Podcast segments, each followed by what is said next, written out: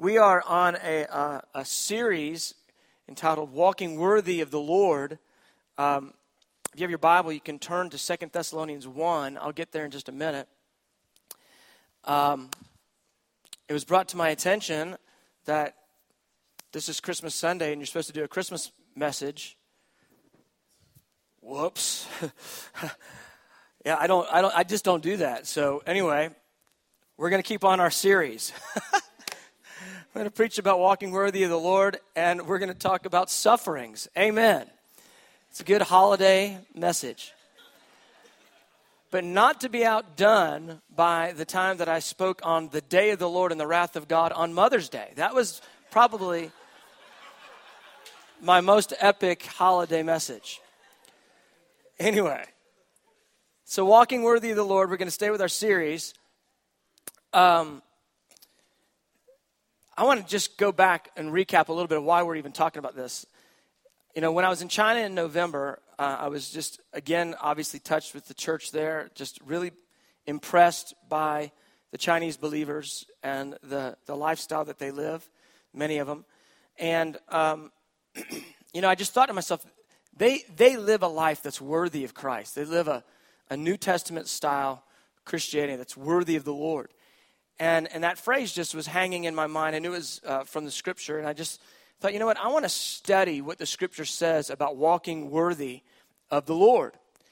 And, and when I began to just lean into it a bit and just read all the verses in the New Testament about walking worthy of the gospel or walking worthy of the calling or walking worthy of the Lord Jesus, I, I realized what most of those scriptures were talking about wasn't things that I would immediately say, you know, if you said, what are the issues that, that, you know, go into walking worthy of the Lord? What are the virtues that are a life that's walking worthy of the Lord? When I read through the verses, I thought, I probably wouldn't have put most of these on the list. The, the one that was obvious to me was humility. I thought, okay, of course, you got to be humble. But then the, the direction that the Bible took that phrase for me was completely different than you know, beside the humility issue than what I probably would have filled in on a test. And I thought, you know, that's that's a pretty big deal. And so um, as I as I got into it more, I thought, you know, I just want to take uh, a month and just talk about what this means. Living a lifestyle that's worthy, that's pleasing uh, to the Lord, a, a, walk that's worthy of the Lord. And so, uh, you know, we, we looked at Ephesians 4 and just worked through where Paul, right there, he lists out five virtues. He talks about humility, he talks about gentleness, which we talked about last week, and uh, he talks about patience and bearing with one another in order to be diligent to preserve unity. And this issue of walking worthy, having humility, gentleness, bearing with one another, and the issue of unity in the church as a, a, critical point to walking worthy of the Lord. And I was surprised at how often the issue of unity is emphasized in the New Testament. And it's not a little just, you know, kumbaya kind of unity, it's be of the same mind and of the same mouth. And, and at, at times, Paul would say, I want everybody to say the same thing. I mean, just real intense, you know, singleness of heart uh, amongst the church. I thought, wow, that's, that's way different than what we see pretty much in the church in, in America. And, uh, and so that's why we emphasize these things. Well, today I, I want to go to another scripture that has this phrase, walking worthy, in it, and it identifies the issue of suffering as a key component to living a lifestyle that's worthy of the Lord. Now, I know that suffering isn't doesn't tend to be the you know the the main message that that we like to hear about. And and uh, doesn't tend to be the one that kind of gets everybody excited. Uh, it doesn't actually tend to be preached to be quite honest not in america anyway. Um, we like messages on blessing and and you know stuff to make you feel good and so you see a negative what we would assume, assume is a negative idea like a suffering we go ah stay away from that but it's amazing to me how often these types of subjects are emphasized in the Bible, and that's what it's that's just where the rubber has to meet the road for us. Are we going to be biblical? Are we going to be Christians that allow the scripture to stand over us and tell us what the values of the kingdom are, what the uh, prescribed lifestyle is? Or are we going to just sort of, you know, take the label Christian and then sort of mix a bunch of sort of Western ideas and, and just sort of come up with something that sounds Christian, but really is a message that, that kind of makes us feel good all the time. And, and I'm just committed to not do that. I want to preach the word. I want the word to tell me and instruct me and, and prick my heart and convict me. And I'll tell you what, half the time I stand up here and I'm, um, you know, teaching and preaching what the, the Lord's showing me, and I am completely convicted by what I'm saying. And so it's just uh, this is this is the the version I want to live. I want to live the version of Christianity that has uh, as as much as we can get it the the authentic truths that the that the early church believed. And so I want to go there. I want to go after that. I want to go after reality in God, the real stuff in the kingdom, and not some westernized version. And that's why I'm going to preach this message on suffering two days before Christmas. Because I just don't care about, I care about the incarnation. I don't care about American Christmas. I care about the Bible and I care about Jesus. Amen. And so that's where we're going. So, uh, all right, here we go. It's kind of how I feel. Second Thessalonians 1. Let's look at this. I, I love this verse, these verses. Uh, Paul does us a favor here, and, and he, with these verses, he straightens out so many details of our life. I'll, I'll, I'll explain that to you in a minute, but honestly, the concept that he gives us right here in Second Thessalonians 1, it brings so many things into clarity. It's, it's, it's that style. It's a defining uh, truth of life and of the kingdom. It's that style of, of a passage. Second Thessalonians 1, verse 3. Paul commending the Thessalonians. Here's what he says We ought always to give thanks to God for you, brethren, as is only fitting, because your faith is greatly enlarged, and the love of each one of you toward one another grows even greater. Oh, I love that. He goes, You've got big faith and you've got big love. He goes, And it's so impressive that we should stay in a mode of constantly thanking God for your example. Your faith is growing. Your love for one another is exemplary. It's big love. He goes, and it's so impressive. I just want to thank God for it all the time. So when I see the Apostle Paul emphasizing something like that, like the virtues of this church, is they're full of faith, they're full of love, they're growing and growing and growing in it, and Paul is taking pause and saying, This is impressive. I want to thank God for your example all the time. Then what I do is I go, How'd they get there? I want to stop, s- sit back for a minute, slow it down, and go, Now, how did they get to this place of huge faith and huge love. Because I want that. I want huge faith and huge love. So, how did they get there? Let's begin to look at it. Verse 4 Therefore, we ourselves speak proudly of you. He goes, I'm boasting about you. We speak proudly of you among the churches of God for your perseverance and faith in the midst of all your persecutions and afflictions which you endure. How did they get to big faith and big love? Going through persecutions and afflictions. You see it, right? He goes, Your faith is growing, your love is growing, and I'm I thank God for that and I'm bragging about you to the other churches because of your perseverance, your faith through all the afflictions and persecutions that you're enduring. They got to big faith and big love through trials and tribulations, folks. It just makes me wonder. Can you get an apostolic faith and an apostolic love? What I mean is the kind that the apostles practiced, the kind that the first church lived. Can you get there without going through some stuff? But it seems like we like messages that get us there without any trials. Come on. right? We like the message that gets us blessed, gets a hand laid on us, gets us the impartation of great faith and great love, and there it is. Bam, got it. Without any of the hard work. Don't take me through the fire, just give me the fire.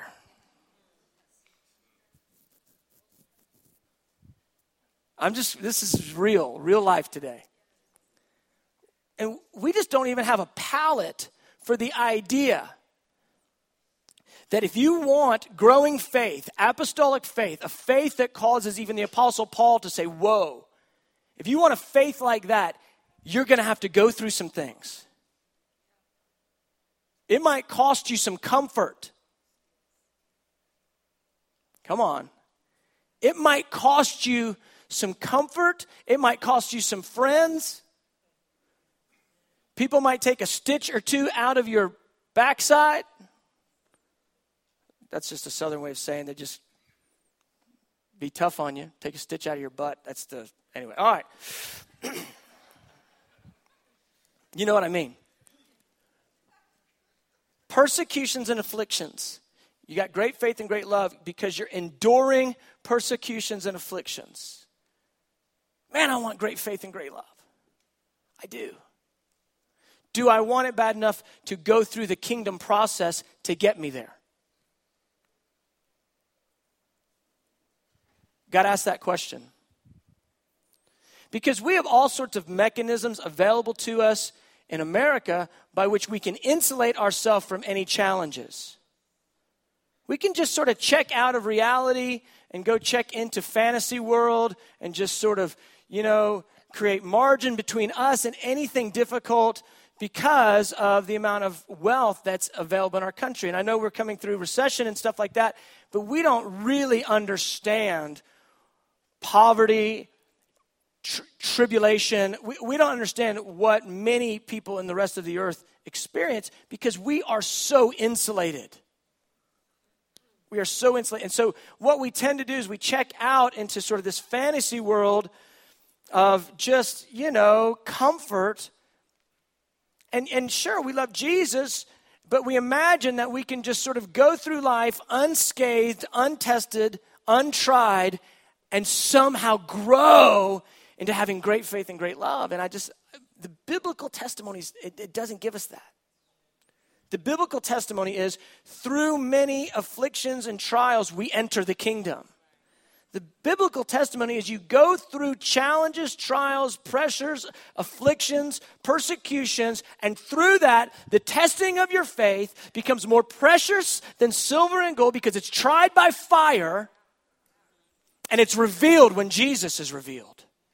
The truth of the purity of your faith because of fire that came on your life is revealed when the Lord Jesus is revealed. In other words, the, the maturity that, that comes through trials and hanging on will be shown at the end. The value of it will be shown at the end. And that's what Paul is commending here. He's commending the fact that the Thessalonian believers have been hanging in there, perseverant, believing, enduring, even through persecution and affliction. He, he, he, he differentiates it. Persecution, I'll just give it to you quick. Persecution is, we know what that is. That's when somebody comes against you for the cause of Christ. Somebody speaks against you or, or does something physical to you. Persecution for the cause of Christ, for the cause of Christ, not for the cause of whatever. Sometimes, you know, Christians just get a little bit bold and arrogant. It's beyond boldness. They get arrogant and they go and they stick their neck out and they say stuff they shouldn't do with this haughtiness that lacks gentleness and humility and they get hit because of it and they go, I'm getting persecuted. And I go, Well, no, you're, you're kind of being dumb. and you're getting beat up because you're being dumb and you're not showing what the character of Christ is like, you're not getting hit because of Jesus. You're getting hit because you're not being godly. But there is persecution when you stand for Jesus, and it comes from a myriad of ways, all sorts of different avenues. You stand for Jesus, you can get you know, marginalized by friends and family. You can get directly spoken about. You can get lied about. There's all sorts of ways. One of the values of the, of the kingdom of God is being, uh, is the blessing that comes through persecution. In, in Matthew 5, Jesus lays it out in the Sermon on the Mount. The blessing that comes through persecution when you carry your heart in humility and meekness and love, even though people are speaking against you and even lying about you. That's persecution. Well, affliction is a broader idea. It includes persecution, but it includes all sorts of stuff pressures, hardships, challenges, difficulties, calamities, all sorts of negative challenges that come on the life of the individual because they've chosen to follow Jesus down the narrow path. So he goes, because of the persecutions and the afflictions that you're enduring, he goes, You're persevering through those two kinds of things. All these broad pressures and all those narrow attacks. He goes, There is something beautiful. There's an aroma of Christ coming out of you, and you've got big love and big faith. Man, that's the kind of testimony I want. I, I want that. I, you know, I mean, Wouldn't you just love that testimony of your life? They look at you. At the end, they go, Man, that guy, I know this. He loves Jesus and he loves people. He just loves. I mean, that guy, he believes. I mean, it, all hell could come against that guy, but man, he believes. I'm so encouraged when I see older saints, 75, 80 year old saints, and they're, they're, they're passionate, fiery, maybe a little cantankerous, and they just, you know, they've been through a fight or two, they walk with a limp, they've gone through a thing or two, and nobody is going to take from them their relationship with Jesus. They just, they just love God. And they persevered through so many challenges. I just, I, when I see a saint like that, I just go, oh man, you're, you're such a beautiful trophy of the grace of God. What's available to humanity if you'll keep saying yes, even through the, the valleys, even through the furnaces, even through all the afflictions. You just keep saying yes. Look at you. And you know, they, they may not look like anything special, and our society doesn't tend to honor the elderly the way that we should. But man, 80 years old, a, a, a, a brilliant, shining testimony of faithfulness to Christ for, you know, 60 years, beloved. That's beautiful, man. It, it, it, it, touches my heart when I think about it. When I, and when I meet saints like that, I go, oh, I like you.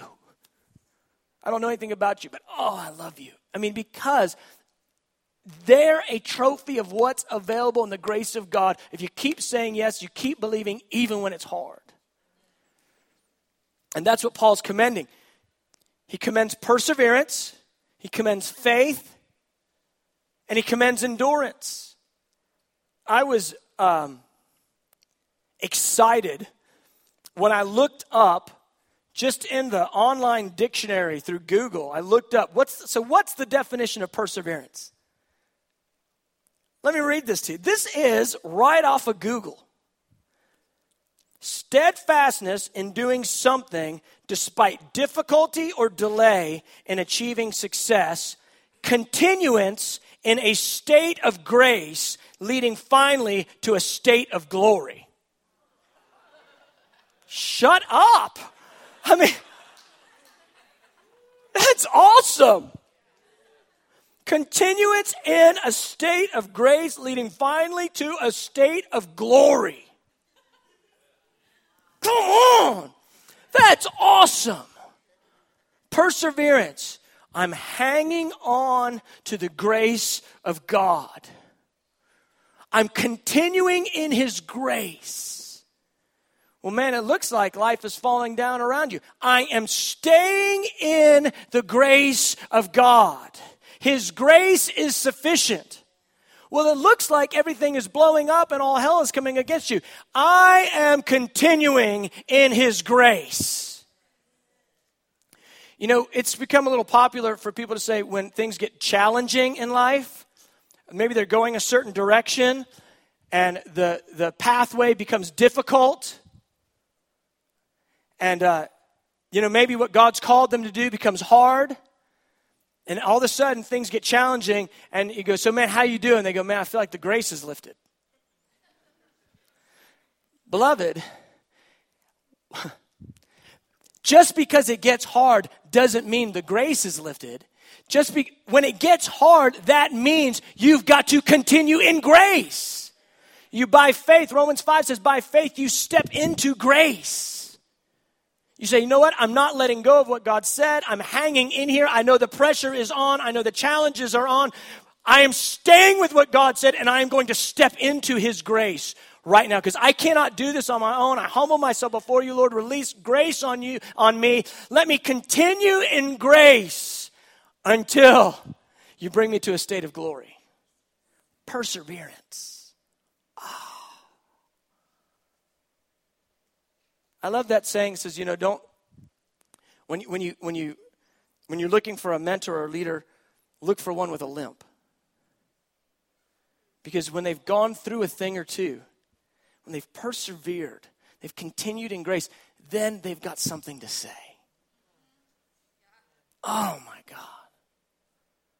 I love this. Perse- he goes, I'm commending your perseverance, Thessalonians. I'm commending it. I, you know, you know, in charismatic churches, we tend to celebrate the person that is the most explosive, the most on fire, the most exciting at the moment.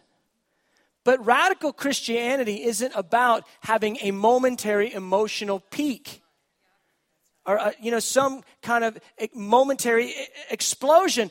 Radical Christianity is about staying faithful, persevering in grace over the long haul. That's radical. The 50 year testimony of staying faithful to God, showing up day in, day out, passionately in love, loving God, loving people, serving, laying your life down. 50 years, continuous, continuously pursuing the 50 year. That is so radical. We love to celebrate that exciting testimony, and I, and I think we should. I, I, love all the testimonies of grace. I love the guy that was, you know, one minute he's totally down and out, he's like a total drug guy, and then the next minute he's totally delivered, set free, and, and saved. But that's not the definition of radical. I mean, it's a, it's a massive change. But let that guy walk it out for 25 years. Let us see it in year 10 when now nobody's impressed because nobody knows the story. Let us see it in the private place. Let us see it when the pressures of real life come on. Let us see radical Christianity walked out over the long haul. Beloved, that's the deal.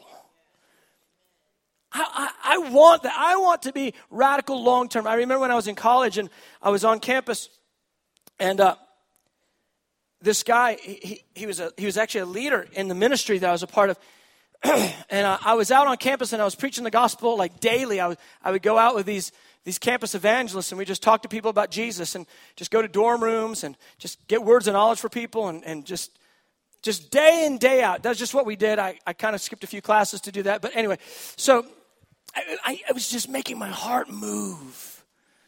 And I remember I was talking to this football player and I was boldly challenging this guy who was about 300 pounds. He's a football player at the University of Georgia. Boldly challenging him because he had come to our Bible study several times, and then he was he was getting in, involved in our discipleship groups, and then he just kind of went like this off the off the path, and he wasn't he wasn't connecting with the Lord anymore. And I was telling, and I'm about all of five foot seven, you know, about 140 pounds. You know, this guy's probably like you know six foot four, 300 pound defensive lineman, and And I'm challenging myself, man, you got to get your, your life right with God. You can't just allow the devil to take you out. You have all these options. You got to get right with God. You need to, come on, brother, you need to get back to the Bible study and get, get yourself back in discipleship. He said, Oh, man, I know, I know. And I mean, he's like, I know, and I'm a little freshman kid, just whatever. I don't even, I'm, I've been saved six months. And I remember this leader pulled me aside. He said, Hey, listen, come here. He goes, I think you're a little intense. Me intense? No. He goes, I think you're a little intense. He goes, Let me tell you something. He goes, You need to settle down a little bit. Because if you don't settle down, you'll burn out in your Christianity. That's all I needed to hear. Because when he said, You need to settle down, I was like, Oh, really? Settle down, huh? I'll show him, I'll show him what settled down looks like. And it just, it just has been this thing that's been in my heart. Because to me, that, for me to settle down, when I got, when I'd gotten saved, got recognition that Jesus loved me, saved me, delivered me from drugs and lifestyle destruction, settling down meant not giving Jesus everything. Because I had given the devil everything. And he told me to settle down. You know what? Him telling me to settle down gave me permission to not settle down, to be radical. And, and here's what I feel like people need they need permission to be radical, not just for the moment, for the long haul. And it's been a continual prayer of mine for 25 years. Lord, I want to burn for you continuously. I want to be completely passionate and hungry for you. Long haul. I, I, I, I'm pained over the fact that we tell people to settle down. Don't settle down. Don't settle down. Get full of the fire and the love of God. Let the love of God compel you. Let it compel you into 50 years of persevering faith that continues in grace until glory comes. Amen. Perseverance, faith. I just wrote my own little definition for faith that we don't need to teach on faith right now, but believing without seeing unto believing and seeing. Believing without seeing unto believing and seeing. Sometimes people say, "Well, I'm just believing God," and they don't they don't ever intend to actually apprehend what they're believing for. They don't actually intend to actually get what they're believing for. No, I'm believing and I'm believing that I'm going to see what I'm believing. Amen? That's Come on, we're, done, we're not leaving it just like out there somewhere sometime. Let's believe unto seeing what we believe. Amen. And then he, he, he commends endurance. Endurance. And endurance, again, these dictionary definitions, I was like, man, the Lord wrote these. The power of withstanding an unpleasant or difficult process or situation without giving way. The power of withstanding an unpleasant or difficult process or situation without giving way. Endurance. You have need of endurance so that you can receive the, the, the blessing of, of the end of your faith, the salvation of your soul. We all have need of endurance and perseverance. So these are the things that Paul is commending. But let me emphasize this point. I wanted to teach through this passage because we see where Paul is going. He's excited for the Thessalonians, he's commending them, he's encouraging their perseverance, he's encouraging their endurance. He's saying, You've got big love, you've got big faith. Undoubtedly, it's because of everything they've been going through. But then he says this interesting thing, verse 5. This is a plain indication of God's righteous judgment, so that you'll be considered worthy of the kingdom of God for which indeed you are suffering. This is a plain indication. I think another version says a manifest evidence. A plain indication of God's righteous judgment so that you will be considered worthy of the kingdom of God for which indeed you are suffering. I'll just tell you, most of the time when we see the word judgment, we think something negative. God sort of doing something negative to somebody. And so it's odd, I think, for a lot of believers reading through that passage when they say, well, Paul is commending them. They're going through sufferings. He's commending them for going through afflictions. And then Paul goes on to say, and it's because God's judging you. And you kind of go, ouch. So God is kind of hitting me, and that's what I'm going through here? Ugh.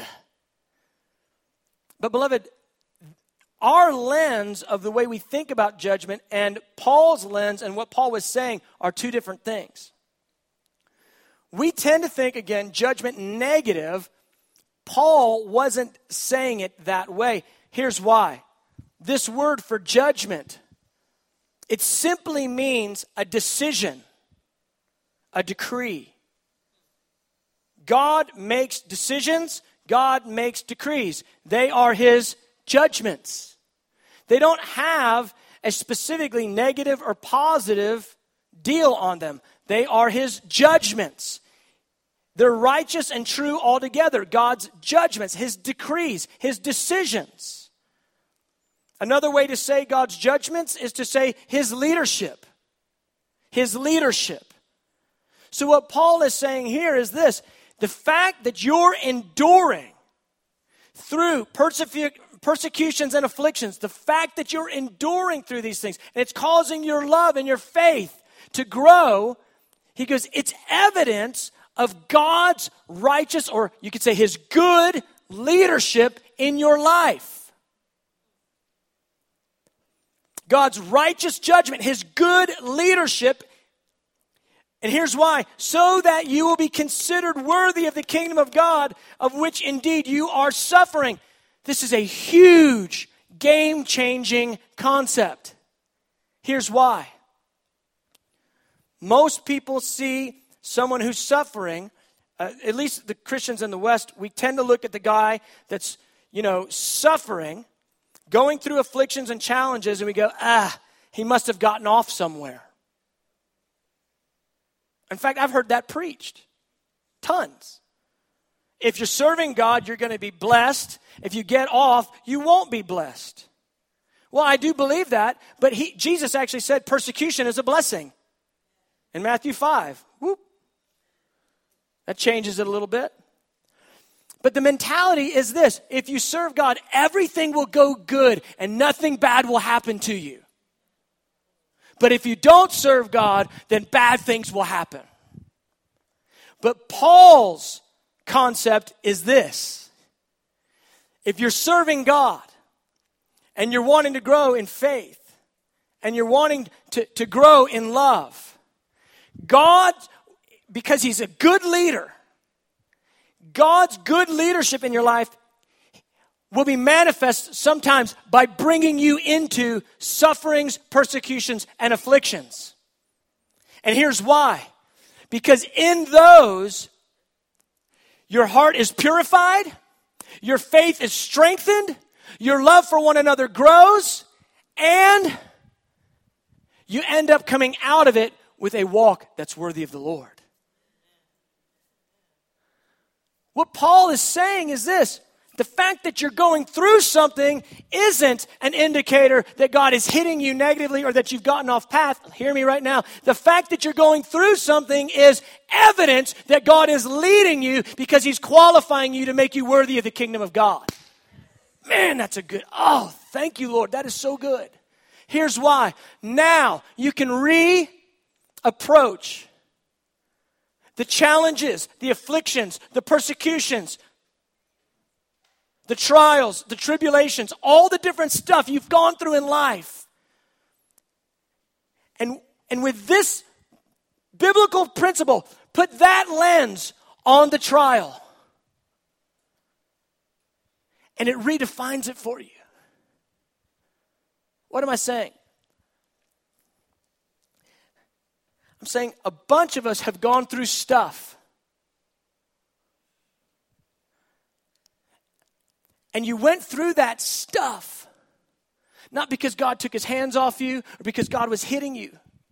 You went through that stuff because God wanted to allow the fire to come to purify the gold of your heart. To make your life one that's worthy of the kingdom. Here's what I'm saying We've got all sorts of stuff in our hearts, all sorts of things, mentalities, challenges, sins, issues, what do you want to call them? sometimes it's only through the pl- pressing, sometimes it's only through the fire that those things get purified. And so God leads us into and through trials, tribulations, persecutions, and afflictions. Why? So that we would have a walk that's worthy. He says, so that you will be considered worthy of the kingdom of God. Another way to say worthy of the kingdom is, is this to say comparable to Jesus. I had a young man talking to me the other day. He said, I'm trying to plan what the next few years of my life looks like, and I'm, and I'm looking at, you know, trying to prepare myself to be a good husband and uh, a good father. I said, Man, that's awesome. He goes, What do you think God thinks about that? I said, I think God loves that. That's awesome. Because He is thinking about those things to prepare you to be a good bride. He went, What? I go, Right. Yeah, He is going to make you, He's going to have you be a father and have you be a husband because He's going to put you in the crucible of marriage and parenting to purify your heart to make you a good bride. He went, Yeah, but I'm just trying to be a good father. I go, I know. God's just trying to make you a good bride. I go, God's always looking at that time. When He joins you with His Son, when He takes you through what's going on in this time. Oh, beloved, I know, some of you guys, I know your story. I know it's challenging. I know it's so difficult. I've been through a thing or two myself. I know it's hard. But get the lens that God wants us to have, that He's actually allowing us to go through the furnace to make us a comparable partner worthy of the Lord, a comparable partner for His Son. So that you would be considered worthy of the kingdom of God, for which indeed you are suffering. He goes, This is why you're suffering. This is why you go through sufferings in this life.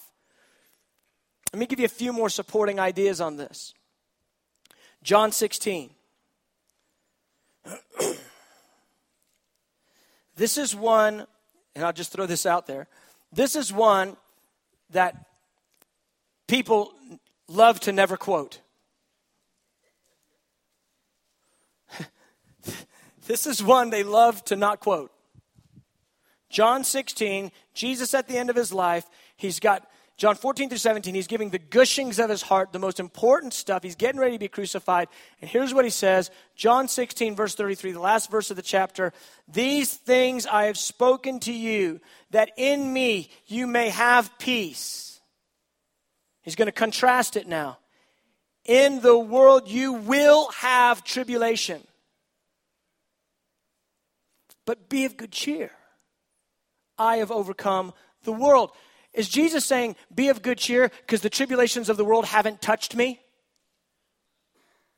Is that what he's saying? Is he saying, Be of good cheer because I've never been persecuted, I've never gone through anything hard? He's getting, ready, he's getting ready to be arrested and beaten and crucified.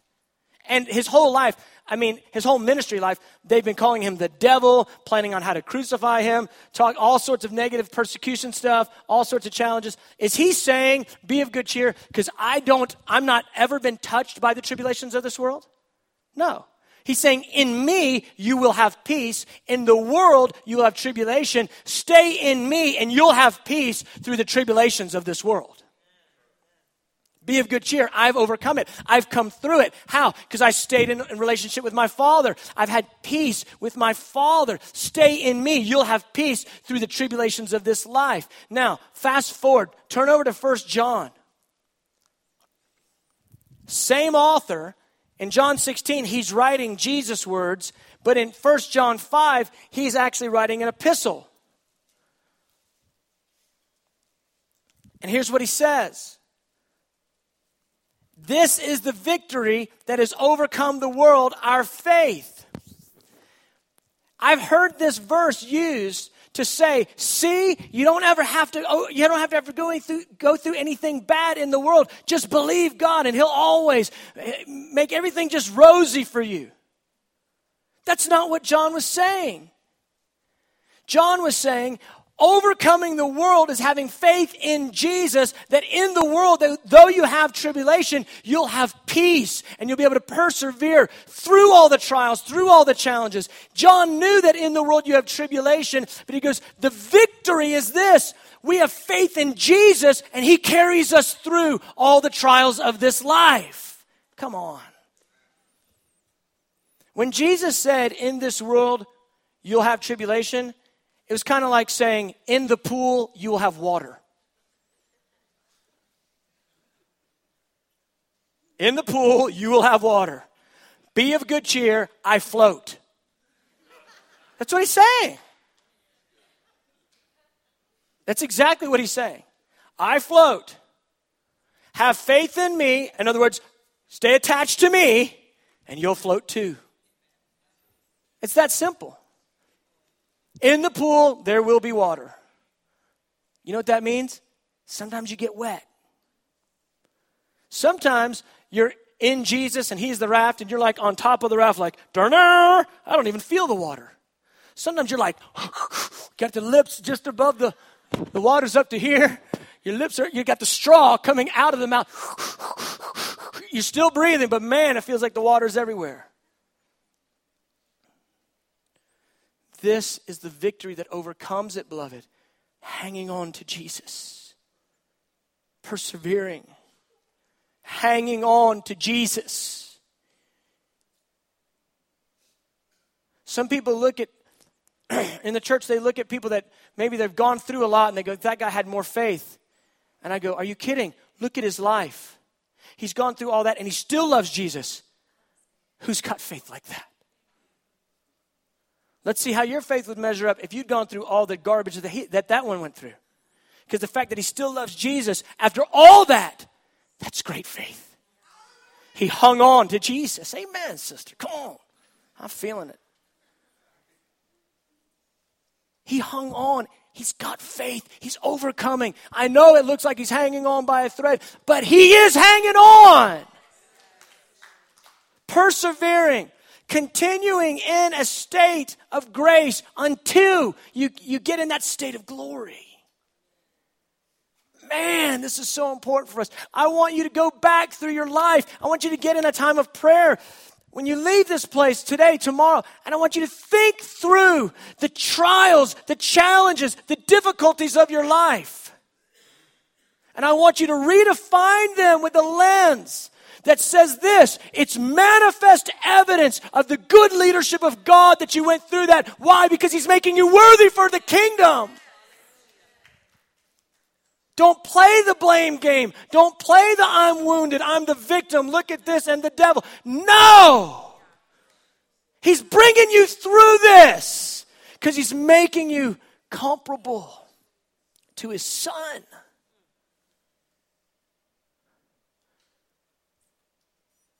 Beloved, this is real stuff. You want a worthy walk? I promise you, I promise you, you will have to go through some stuff. I don't want to go through stuff, but I want a worthy walk. I don't go trying to find the stuff, the stuff finds me. Here's the deal if you're serving Jesus, the stuff will find you too, and you know that. Don't be freaked out when the stuff finds you. That's exactly what Peter said. 1 Peter 4 will come up on your screens. I'm circling the airport. Verse 12. Beloved, do not think it strange concerning the fiery trial which is to try you, as though some strange thing happened to you. But rejoice to the extent that you partake of Christ's sufferings now, look, I am not for one half second telling you in the midst of some kind of, I mean, horrifying calamity in your life that you're supposed to just throw your hands up, start running around your house, charismatic kicking, acting like it's not even real. Charismatic kick. what I'm, what me and what I think Peter are saying is this don't be shocked when the stuff finds you, and when it does, dial down inside remember the cross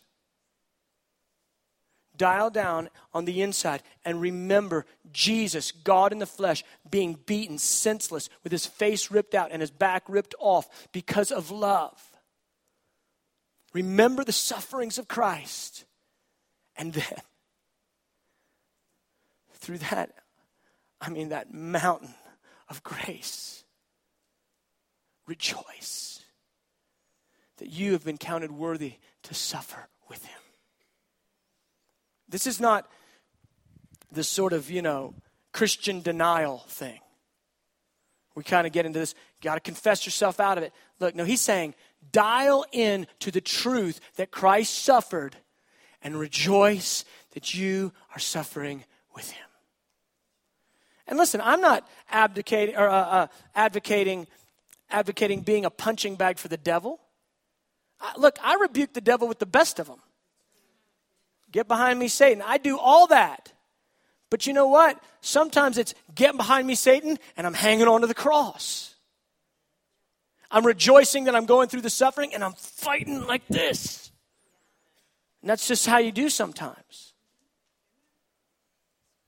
Doesn't have to be either or, it's, it's both. He says, Rejoice to the extent that you partake of Christ's sufferings. Watch this. That when his glory is revealed, you may also be glad with exceeding joy. He's saying, Because your heart is going to be cultivated to the place, you're going to be conformed to the image of Jesus. And you will rejoice in that day. When you see the journey He's brought you through, when you see all the ingredients that He allowed in your heart and in your life, all these things He allowed that brought you to this place of maturity and love and confidence, man, when Jesus is revealed and you recognize it was all for my good to make me worthy of the Lord, you will rejoice. Two more verses. That same chapter in verse 1, 1 Peter 4, verse 1. Here's what he says Therefore, since Christ suffered for us in the flesh, arm yourself also with the same mind. We love to teach Jesus suffered so you don't have to. That, that's what we love to teach in America. But the biblical teaching is Jesus suffered so you will have grace to. Since Christ suffered for us in the flesh, arm yourself also with the same mind. Why? Why would you allow your beloved children, your beloved bride to go through suffering? Here's why. For he who has suffered in the flesh has ceased from sin. He's cultivating your heart. He's purifying you in righteousness. He's allowing fire to come on the gold of who you are and purifying you, beloved. That's what this thing is about. That's what the fiery trial is about. For he who suffered in the flesh has ceased from sin, that he no longer, here, here it is, should live the rest of his time in the flesh for the lusts of men, but for the will of God. You go through trials so you grow in faith, so you no longer live seeking your own desires, but seeking God's the purifying of your heart through trials, beloved. It causes you to get rid of going after all those little personal lusts and, and, and those little, uh, you know, ungodly desires. He goes, Man, if you go through the fire, hang on to Jesus, arm your mind, get ready for this thing, that you're going to go through this and you're going to hang on to Jesus. When you come out the other end, you're going to have a less of a desire for sin. You have more of a desire for Him. You won't want your will, you'll want His. Because you'll look back and say, Your leadership's been awesome. Your leadership has been awesome. Last verse. It's like you're hearing me right now and you might be going, Well, Billy, you're just making it sound like there's no victory for the, for the believer in this age. No, I, I believe there's all sorts of victories. But I just think of a victory as different. I think of the guy that goes through that incredibly horrific trauma and comes out loving Jesus. That's as much as of a victory as anything. That's what he said the victory is. Sometimes the thing misses you and you celebrate. See, we love to tell the story about driving down the, the, the, highway and man, everybody else got in a car wreck, but I didn't. Praise God, He delivered me.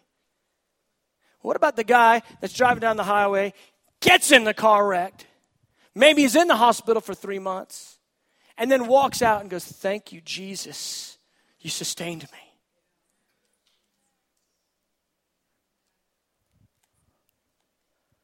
When does it end? When does it end? When do sufferings end? Come on, there's got to be a way, place, time when you get through in this in this age where you just go, you know what? I'm through. I don't have to go through anything, any more stuff. I don't have to. I'm, I'm, i have got this. I, you know, we just get a little arrogant like that. I've gone through enough. I don't have to go through anything else. Well, that's not real. That's not true. God in the flesh died naked on a cross in front of humanity after being bludgeoned mercilessly by the Roman cohort.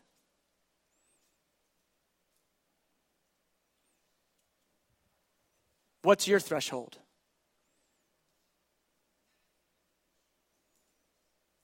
Well, when does it end? There are blessings. I mean, there are times you go through, you're just, oh, feels so good. Sometimes you go through, it's rough. When does it end? Second Thessalonians 1. Right in that same conversation, when Paul says you're being, you're being uh, crafted to walk worthy of the Lord, he says this since it is a righteous thing with God to repay with tribulation those who trouble you. He goes, You don't worry about getting anybody back because God's got that point handled.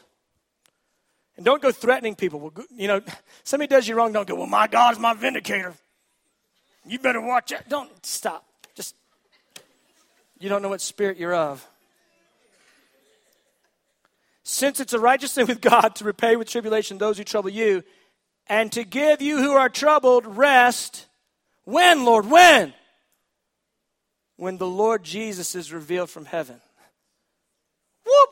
Did you just say when Jesus comes back? Yep. You mean I got to go through this till Jesus? Yep. That's this life. This life is behind the veil. This life is behind a glass. This life is in time. This life is in a fallen world. In the pool, you will have water. This life is in the pool. But when Jesus comes, He'll give you rest, those who've been troubled. He brings a towel. Praise God. Dries you off. he takes care of it. Because there's an age coming when we're going to live with Jesus on the earth. A thousand years with Jesus ruling and reigning. No sickness, no demons. Come on, glory of the Lord covering the earth as the water covers the sea. That's where we're heading, beloved. You're going to a wedding. Do you understand this? You're going to a wedding. If you're not at the wedding, the story's not over. You got to hear that. If you're not at the wedding, the story isn't over. He's bringing you through to make you like Him. Oh, thank you, Jesus. Amen. Amen. He'll give you rest when He comes. He brings us through in this age, and when He comes, He gives us rest. Amen. Let's stand.